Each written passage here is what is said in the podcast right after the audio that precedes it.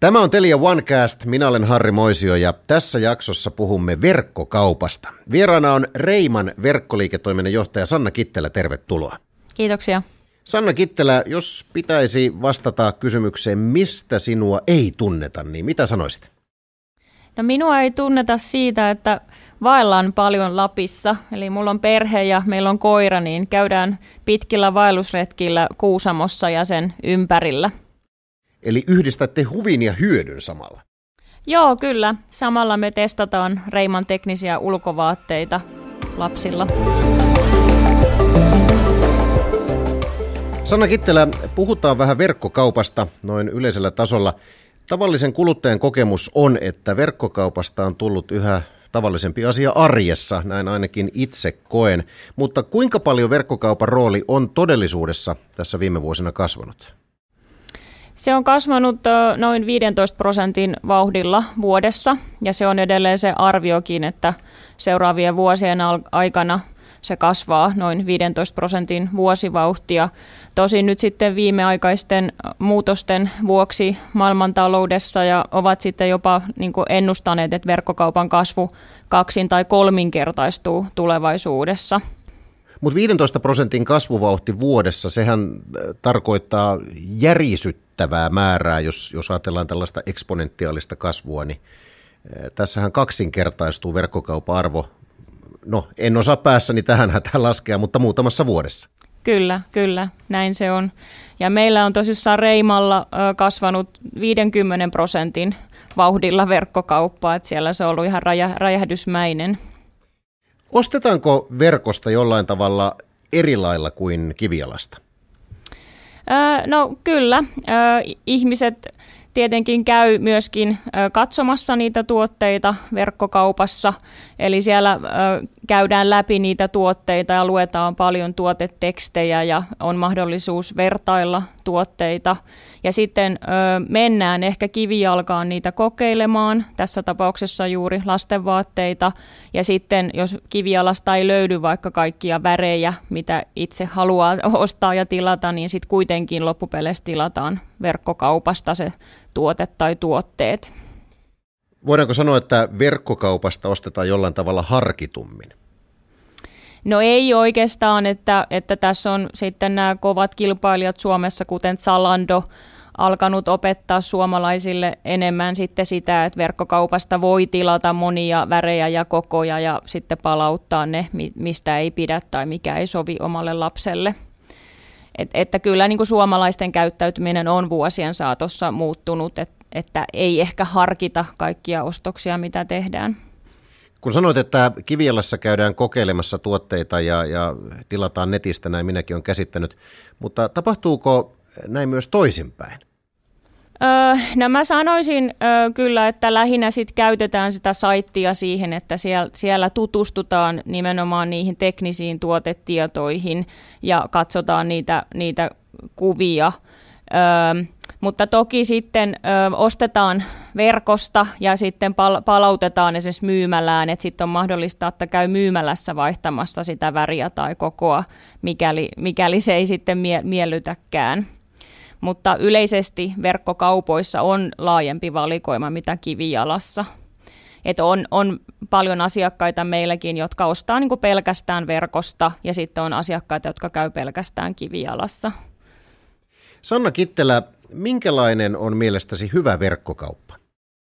No hyvä verkkokauppa on sellainen, missä asiakas on keskiössä. Eli siellä on niin sanotusti tällaiset ostamisen esteet poistettu. Ja myöskin sitten niin sanotut hygieniatekijät ovat kunnossa, kuten miten se verkkokauppa toimii. Siellä on paljon maksutapoja valittamana asiakkaalle, esimerkiksi verkkopankit ja lasku, osamaksumahdollisuudet ja kuten jo puhuimme, niin on hyvät tuotekuvat ja tuotetekstit, mistä sitten selviää, että millainen se tuote on. Sanoit, että ostamisen esteet on poistettu, se on yksi A ja O, mutta mitä nämä ostamisen esteet ovat? No sitä voimme myös kutsua tämmöiseksi sisäiseksi ostopoluksi. Eli yleisesti kun verkkokauppoja kehitetään, niin mäpätään sitä, että miten asiakas liikkuu siellä verkkokaupassa. Eli, kun, eli asiakas tulee sisään e, erilaisista ulkoisista ostopoluista ja voi laskeutua erilaisille sisäsivuille siellä verkkokaupassa. Eli siitä kun hän lähtee sitä ostopolkua eteenpäin, niin hän loppupeleissä sitten konvertoituu, eli saa sen ostoksen tehtyä. Jos itse muistelen näitä ensimmäisiä verkkokauppoja, mistä minulla on kokemusta sieltä kaukaa 90-luvulta, niin Sanna Kittelä, olet alalla ja alaa paljon seurannut, niin miltä nämä 90-lukulaiset verkkokaupat mielestäsi näyttävät tämän päivän kontekstissa?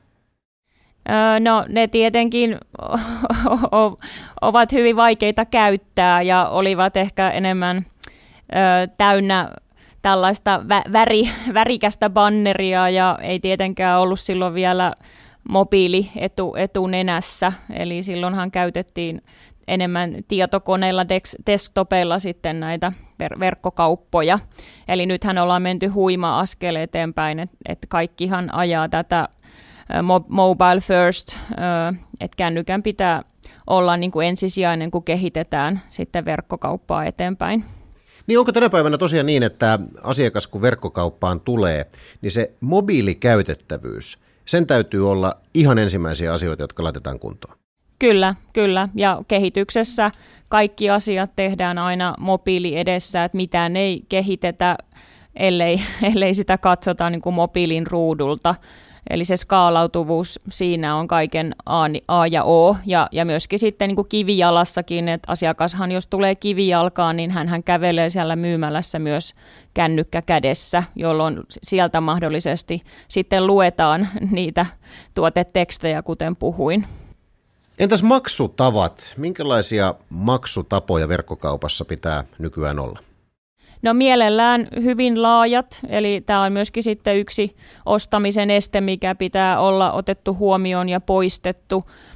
Eli maassa maan tavalla meilläkin on kansainvälistä verkkoliiketoimintaa, niin pitää ottaa huomioon, että mitä maksutapoja ruotsalainen kuluttaja haluaa käyttää, esimerkiksi Klarnaa, ja sitten taas jos ollaan vaikka Saksan markkinalla, niin siellä on tärkeää, että on esimerkiksi PayPal käytössä. Millä tavalla suomalainen verkkokauppa-asiakas sitten eroaa vaikkapa nyt ruotsalaisesta? Onko Suomessa tämä Klarna yhtä yleinen?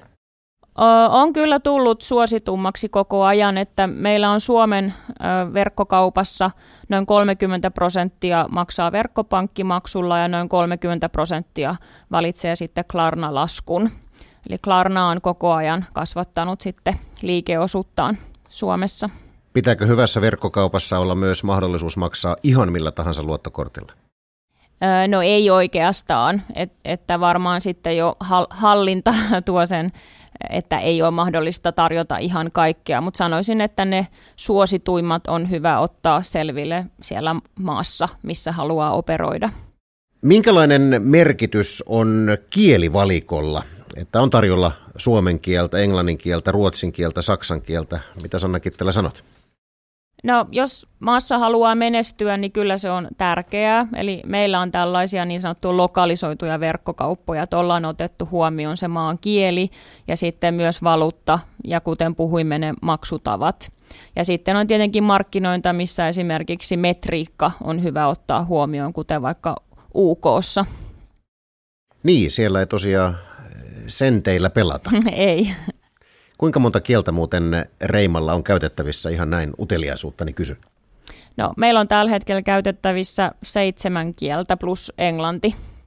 Mikä merkitys verkkokaupan riittävällä kapasiteetilla on kävijäpiikkien aikaa? Itse on ainakin huomannut välillä, että äh, kun on jotain suurta shokkitarjousta, niin välttämättä ei oikein läpi pääse. Kyllä näin on. Varsinkin Black Fridayn aikana sen suosio on vaan lisääntynyt Suomenkin markkinoilla. Ja sinne on nyt isot toimijat rakentaneet erilaisia jonotussysteemeitä ja tietenkin sitten li- lisätään paljon sitä kapasiteettia, että saitit kestävät sen kävijäpiikin ja ihmiset pystyvät ostamaan. Et sillä on suuri merkitys, että saitti toimii ja pyörii ja se ei ole hidas tai saitti ei mene alas, koska silloinhan asiakas ei pysty ostamaan. Black Friday eli Yhdysvalloista tuttu kiitospäivän jälkeinen perjantai, joka on ollut Amerikassa perinteinen ihan järisyttävän iso myyntipäivä. Kun nyt tässä erikseen se mainitsit, niin onko siitä tosiaan Suomessakin tullut ihan todella iso? Kyllä, Suomessakin olemme nähneet nyt jo, että se on koko viikon ajan kestävää kampanjointia ja eri markkinoilla se jopa voi kestää koko kuukauden, että siitä on tullut Black Month. Eli siinä on yksi syy sitten, miksi voi alentaa ja myydä alennuksella ja tehdä erilaisia kampanjoita sitten tämän ympärille. Tämä on Telia OneCast, jossa siis tässä jaksossa vieraana Reiman verkkoliiketoiminnan johtaja Sanna Kittelä.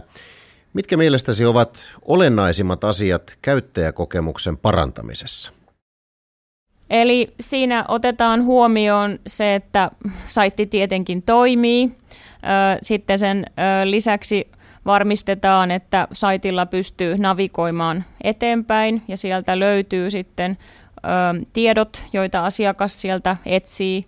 Esimerkiksi asiakaspalvelunumeroon on saatavilla ja löytyy tietoa toimitusajoista, toimitusmaksuista ja, ja sitten asiakas pystyy etenemään ostopolussa ostamiseen ja, ja saamaan sitten oston läpi. Entäpä sosiaalinen media? Minkälaisia linkkejä sieltä pitää löytyä?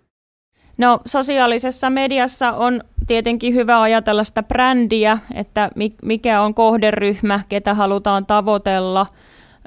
Eli uusiakin sosiaalisen median kanavia on hyvä kokeilla, jotta sitten saavuttaa oike- oikeanlaisia asiakkaita omalle brändilleen. Asiakaspalvelusta puhutaan paljon. Millä tavalla verkkokaupassa asiakaspalvelun pitää toimia? No, asiakaspalvelun yhteystiedot tulee löytyä sieltä verkkokaupasta ja asiakaspalvelun on hyvä toki sitten saada yhteys sekä puhelimitse että sähköpostitse ja monissa kaupoissa on myös käytössä tämmöinen lomake, jolla pystyy lähettämään sitten asiansa asiakaspalveluun.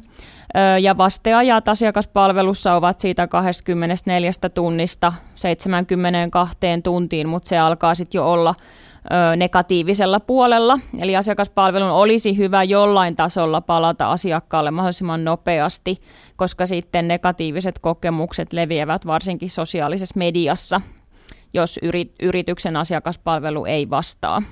Niin, tämä sosiaalisen median merkittävyys, voiko puhua jopa, että verkkoliiketoiminnassa on välillä sosiaalisen median pelko suorastaan. Se somelynkkaus saattaa olla aika armotontakin välillä.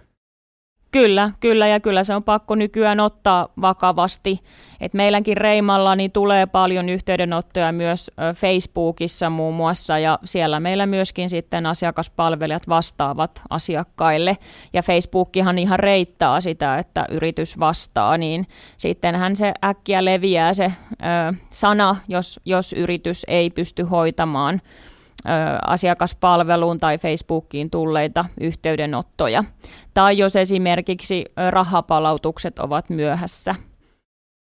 Millä tavalla yritys saa verkkokauppaansa kävijöitä ilman suurta mainosbudjettia, mikä ei nyt välttämättä ihan kaikilla ainakaan aloittaessa ole käytössä?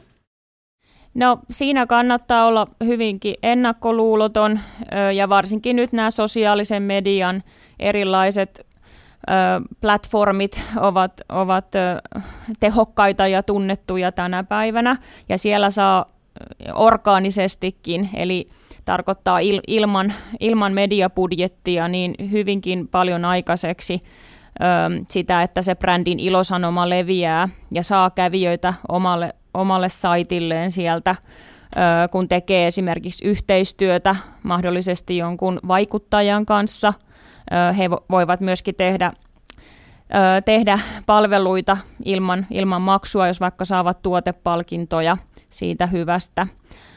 Ja sen lisäksi sitten tietenkin, jos kirjoittaa sisältöjä omaan verkkokauppaansa, niin sitä kautta sitten myös Google-hakutulokset tuovat sitä yritystä ylöspäin hakutuloksissa. Sanna Kittelä, minkälaista vaikuttajamarkkinointia Reima on käyttänyt? Eli meillä on esimerkiksi paljon blokkareita, eli he saavat Reimalta tuotteita, joita he sitten käyttävät omilla lapsillaan erilaisissa tilanteissa, eli myöskin samalla testaavat sitten meidän tuotteita, miten esimerkiksi vaikka vedenpitävyys tai hankauksen kesto, kun he ulkoilevat lasten kanssa meidän tekniset ulkovaatteet päällä. Ja sitten he samalla sitten ottavat niistä valokuvia ja julkaisevat niitä omissa kanavissaan ja jakavat sitten kokemuksia näistä tuotteista. Minkälaisia kokemuksia Reimalla on tämän tyyppisestä markkinoinnista, vaikuttajamarkkinoinnista siis? Kyllä se on ollut todella tehokasta, että ollaan pyritty löytämään sitten henkilöitä, joilla on laaja seuraajakunta tietyllä markkinalla. Ja silloin he tavallaan sitten pääsevät läpi sinne meidän asiakaskuntaan tai, tai asiakaskunnalle, jota me halutaan sitten nimenomaan ö, ostamaan meiltä ja myöskin sitten jakamaan myös omista lapsistaan sitä sisältöä eteenpäin. Kuinka paljon näillä vaikuttajilla noin suurin piirtein on seuraajia esimerkiksi Instagramissa? No kyllähän tietenkin isommilla voi olla jopa 200 000 seuraajaa, mutta ollaan pyritty valitsemaan, että ei välttämättä tuijoteta pelkästään sitä seuraajamäärää, vaan sitten myöskin, että minkälaisia seuraajia heillä on tai milla, millaiseen seuraakuntaan he vetoo, että valitaan niin kuin erilaisia vaikuttajia. No minkälaisiin seuraajiin nyt sitten kiinnitetään huomiota? No kyllä ne on monesti tällaisia edellä, edelläkävijöitä ö, ja, ja hyvinkin sitten ö, ehkä erikoista elämääkin viet, viettäviä henkilöitä, jotka saavat sitten ö, as, asiakkaita puolelleen. Sosiaalisen median kanavia riittää. On Facebookia, on Instagramia, viimeisimpänä TikTok. Sanna Kittelä, mikä on sellainen oikea somekanava verkkokaupalle?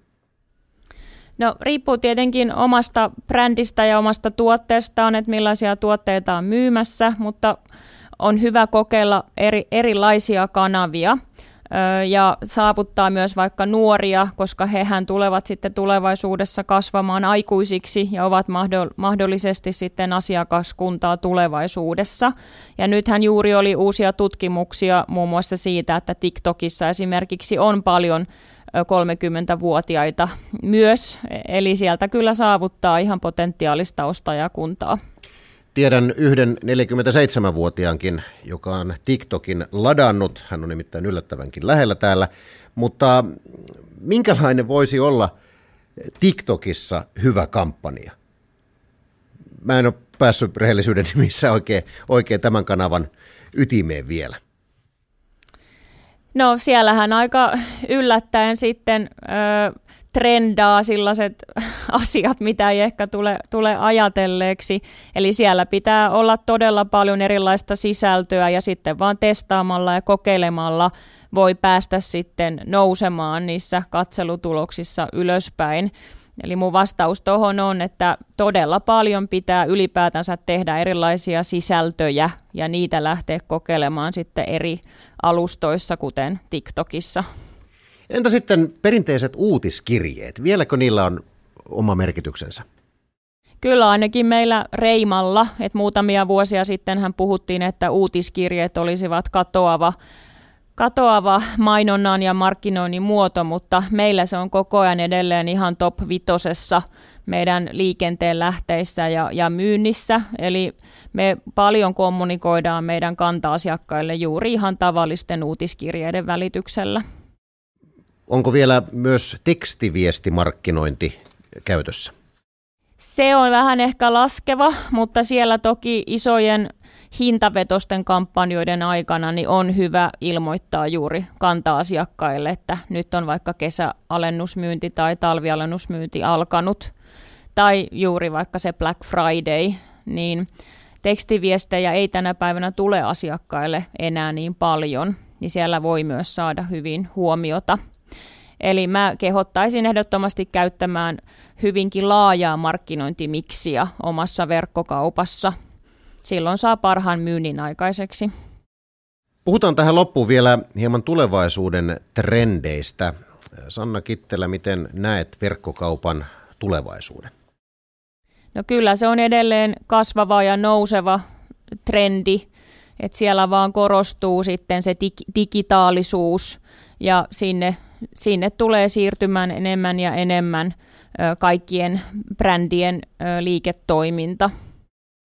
Teillä Reimalla on Reima Kit, jonka kautta voi hankkia lapselle vuoden aikaa sopivat vaatteet kuukausimaksullisena palveluna. Eli onko, onko tässä kyseessä vähän niin kuin ikään kuin Netflix?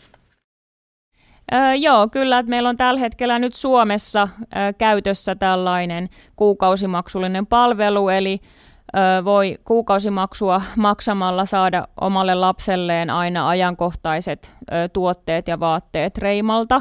Ja Reima myöskin sitten huolehtii, kun ovat liian pieniä, niin niiden sitten kierrätettävyydestä. Ja sen lisäksi sitten meillä on myöskin tämmöinen Reima Weather App, eli ollaan tuotu tämmöinen sää-appi markkinoille, eli sieltä voi sitten katsoa sään mukaan, niin Reima suosittelee sitten oikeaa pukeutumista omalle lapselleen. Ja sitä kautta myöskin sitten pääsee meidän verkkokauppaan tilaamaan sitten niitä oikeita varusteita omalle lapselle. Onko tämä yleinenkin trendi verkkokaupassa, että siirrytään kuukausimaksullisiin palveluihin ja asiakas kuukausimaksua vastaan voi ehkä nyt ihan rajattomasti, mutta paljon kuitenkin tarvittaessa voi tavaraa hankkia? no kyllä, se on ollut trendaavaa tällä hetkellä Suomessakin, että kokeillaan tällaista niin sanottua subscription-based mallia. Eli siinä asiakas siirtää sen niin tuotteiden valinnat ja hankinnan sille yritykselle, helpottaa omaa arjen painetta ja kiirettä tällaisella palvelumuodolla. Tämä oli Telia OneCast. Tässä jaksossa vieraana oli Reiman verkkoliiketoiminnan johtaja Sanna Kittelä. Paljon kiitoksia. Kiitos. Seuraavassa jaksossa puhumme lohkoketjusta. Vieraana Tomorrowtekin ja Dias asuntokaupan perustaja Sami Honkonen. Kotisivupalvelut ja muut Telia One yritysratkaisut auttavat yritystäsi pysymään yhden askeleen edellä kilpailijoita. Lue lisää yritysten ICT-palveluista osoitteessa telia.fi kautta one.